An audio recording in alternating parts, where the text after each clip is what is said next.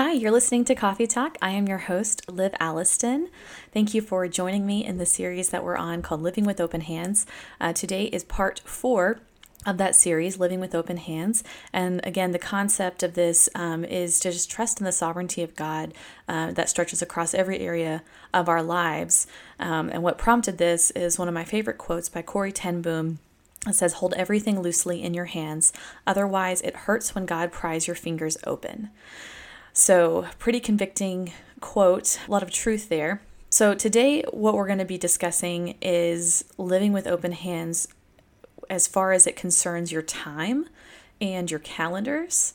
Uh, I am a type A planner, OCD planner, I guess I would even say. So, this is an area that has strongly convicted me personally. Um, I've always, I guess, heard that uh, the the scripture that everybody loves to quote, which I also love because it's highly convicting, is Proverbs sixteen nine. Uh, Man plans his ways, but the Lord determines his steps.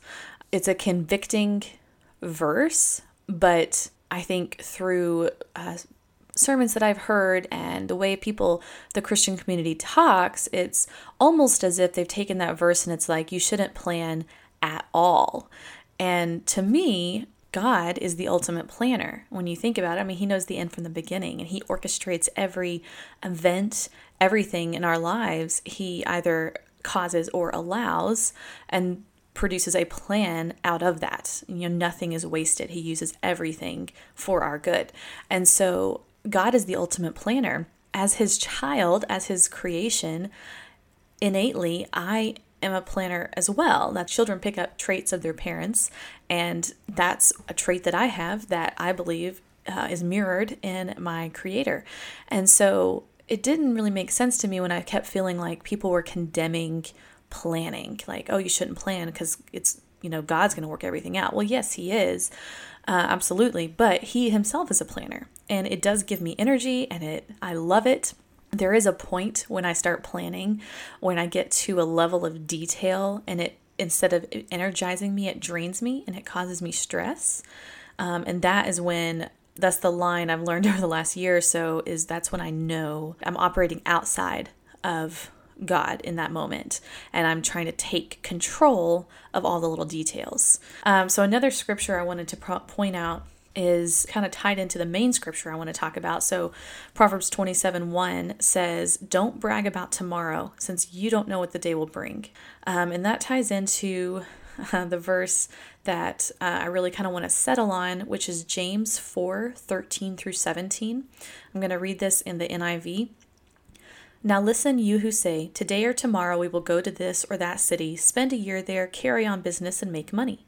Why, you don't even know what will happen tomorrow. What is your life? You are a mist that appears for a little while and then vanishes. Instead, you ought to say, If it is the Lord's will, we will live and do this or that. As it is, you boast in your arrogant schemes. All such boasting is evil. If anyone then knows the good they ought to do and doesn't do it, it is sin for them. So that's kind of the verse I want to settle on. Um, I was kind of praying about this particular episode since this is an area that I've been highly convicted in and I'm still kind of working through. Um, and I've struggled with, you know, should I plan? Should I not plan? Is it Christian to plan? Is it not Christian to plan? Is it arrogance? Is it taking control and sovereignty of God? And I think it's there's there's a balance, uh, like most things in life. And as I was praying about it, uh, for the last few days, I caught a sermon by Tony Evans, and I'm sure some of you have already um, heard it or seen it. And it was a sermon he gave called, I think it's Hope in the Midst of Heartbreak. And it was the New Year's sermon that he gave for 2020, the day or so after his wife had died of cancer. And it's an amazing message, and what it deals with is planning. And he talks about this James, this James verse, and he talks about how God in the Bible, he doesn't condemn planning, but what he does through this verse in James 4, he doesn't condemn planning. He says, when you plan, leave room for God. Say, if it is the Lord's will. Don't assume that you know better than God. Don't assume that you uh, know what's going to happen and that you're in control and that you're sovereign because that's not true. And when you plan, make sure you leave room for God. And one of the lines that he said in his sermon, which I love the way he phrased it, is when you plan, leave room for God to call an audible and say, okay, I know you've planned this, but this is the way we're going to go. And so let him be, let him change the plans since he's the one in control of the plans. And so our jobs is um, you know, we can plan. Absolutely. I enjoy it. I love it. And I even don't mind sometimes when my plans get wrecked because then it gets means that I get to replan. uh, that's how, how OCD crazy planner I am. And so um, what he's saying though is just when you plan, be flexible and acknowledge that you're not sovereign. You're not in control. You don't even know if you're going to be here tomorrow. You don't know what tomorrow holds. Uh, you know, my son, I mean, we had everything planned out yesterday, what we were going to do. I was you know, fixing dinner and um, getting ready to serve it. And I told everybody to come to the table. And then my son fell. He hit his eyebrow on the ceramic tile in the foyer and cut his eyebrow open and we had to take him to urgent care and get five stitches put in. And so that was unplanned. But one of the things that Tony Evans pointed out is that whenever you leave room for God, then he's he's there with you through whatever change he's he's thrown in there or he's allowed. He's there to comfort you if that change is not something that you really wanted to happen. When you leave room for God in your calendars as opposed to overbooking or completely not even consulting God, that leaves room for our lives to intersect paths with others. So God orchestrates everything, right? He puts everyone in our paths. So everyone that you come into contact with on a daily basis, that's not an accident. Our God doesn't do anything by accident. Everything is purposeful. Uh, everything has meaning. And so those people were put there in your circle of influence and in your path for that day for a reason. So are we just going to bypass them? Are we going to, you know, choose to acknowledge, okay, this is here this person's here for a reason. God, why why do you have them here in my path? What do you want me to say to them or how do you want me to act in this moment to glorify you and to point them to you another thing living room in our calendars does um, it leaves room for mentoring and, and praying for others there have been times where i've had friends uh, that or family that they need something. They're going through something. There's something uh, they haven't planned on going through and happening, and they need uh, prayer and they need community and support. And so, if I had overbooked and if my booking and my calendar was more important to me than the relationships and what God was asking me to do in that moment in that relationship, then I would have just planned that person out. And instead of surrendering to what God had for me in that moment, and forfeiting my plans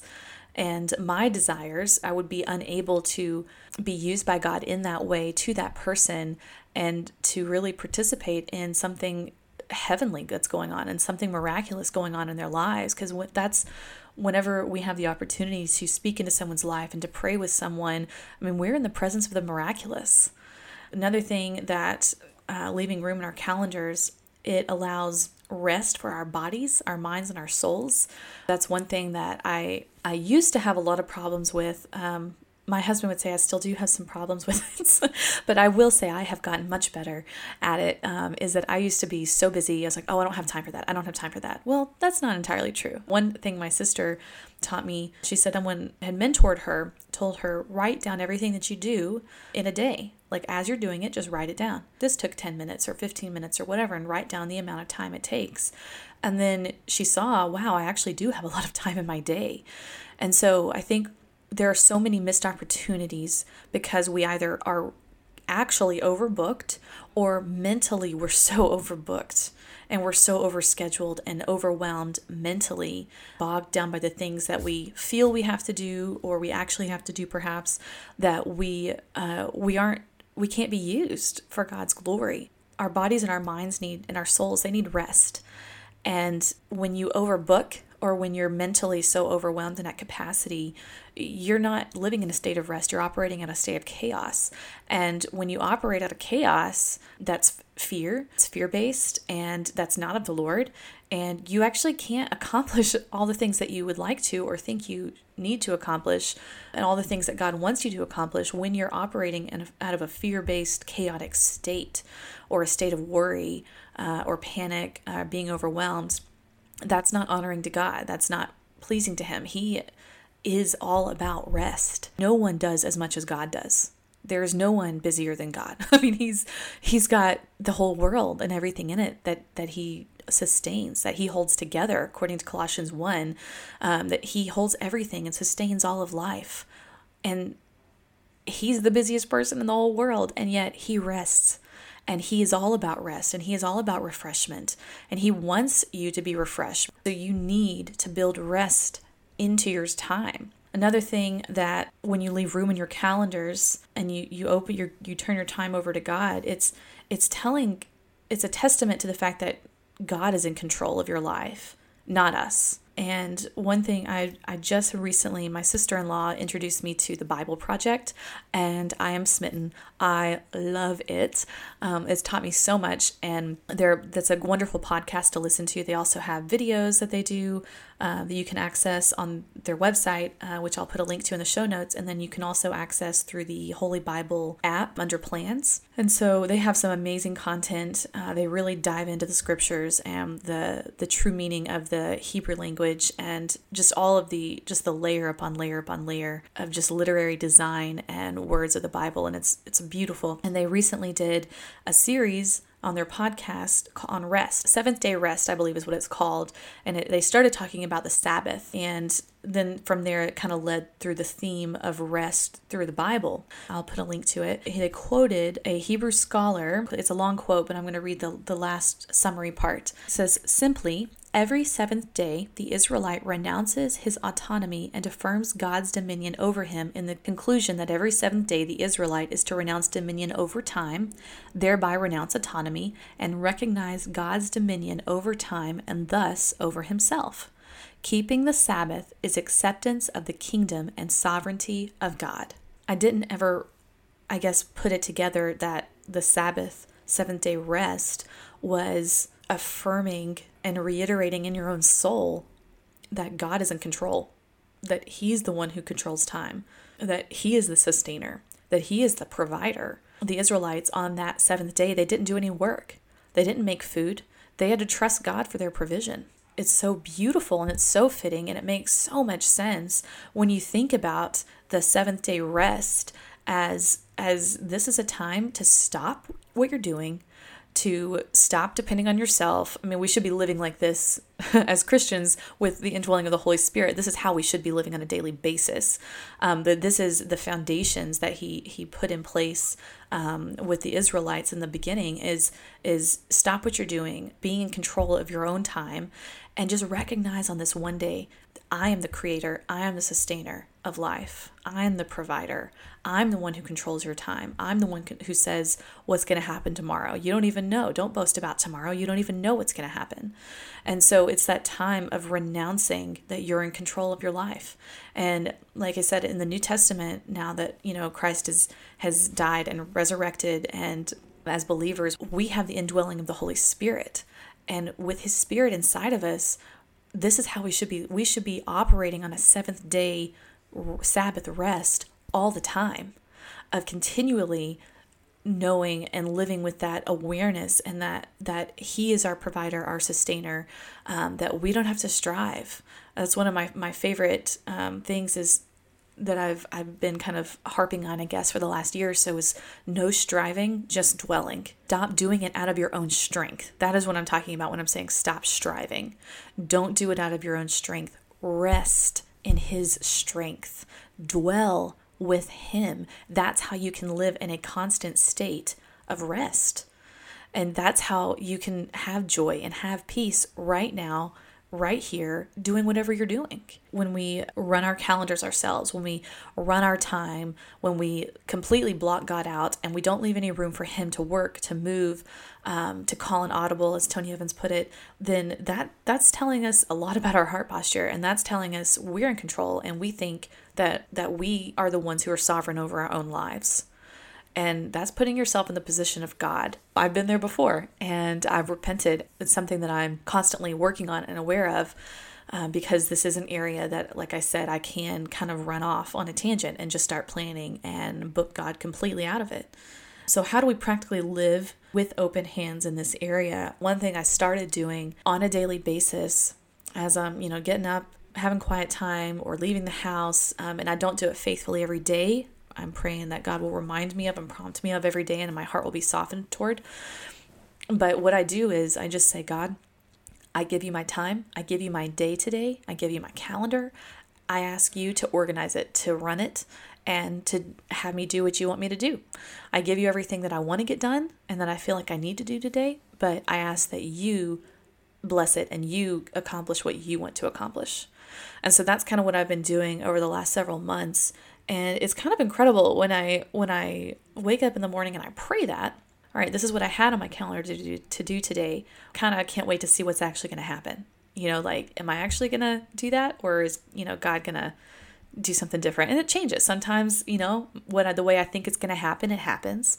Um, and sometimes it's completely different. But when you open your hands like that, first thing in the morning, and you just, your heart is open, your hands are open, you're just saying, God, I honor you. You are sovereign over time. You are in charge, not me. I'm here for your glory, not my own what do you want me to do today? Put whoever you want in my path. And when you do that, you have a lot more flexibility and a lot more grace when things don't go your way. And you're like, okay, I, I prayed, I gave God my time today, and I told him whatever he wants to have happen, just happen, just do it. I, I'm fine with that. Whatever you want, Lord, here I am. And this person intersected in my life today unexpectedly, or this phone call happened, or, you know, this emergency happened, or whatever then it's it's like okay this is obviously within the sovereignty of god i mean everything in our lives is within his sovereignty but when you take that time and you make that acknowledgement first thing in the morning of god i give you my time then everything that you happen happens throughout that day just reaffirms wow wow, I, I do see that you're sovereign. Like I knew you were, but now I see that you are. I experience your sovereignty.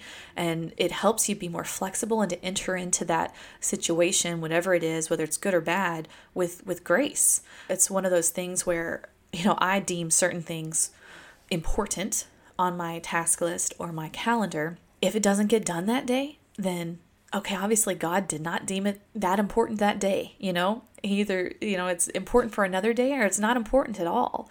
And just offering up our time is is offering up our very existence. We are creatures of time.